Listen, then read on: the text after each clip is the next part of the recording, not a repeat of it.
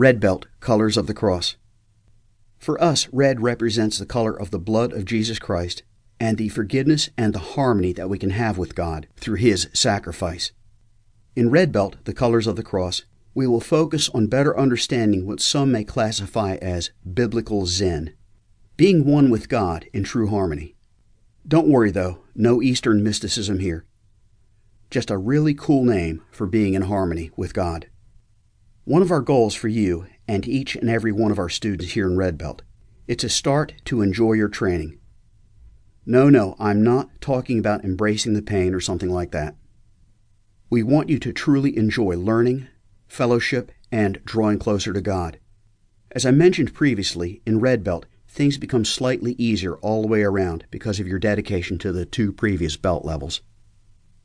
By red belt, you should have already developed daily routines and positive habits to reinforce what you are being taught in our martial arts ministry. If you have not already done so, then it's imperative to start the process of developing these routines and positive habits to reinforce your martial arts training right now, especially when it comes to your spiritual walk with God. So start moving forward and taking action for the kingdom of God. Teaching on the color red.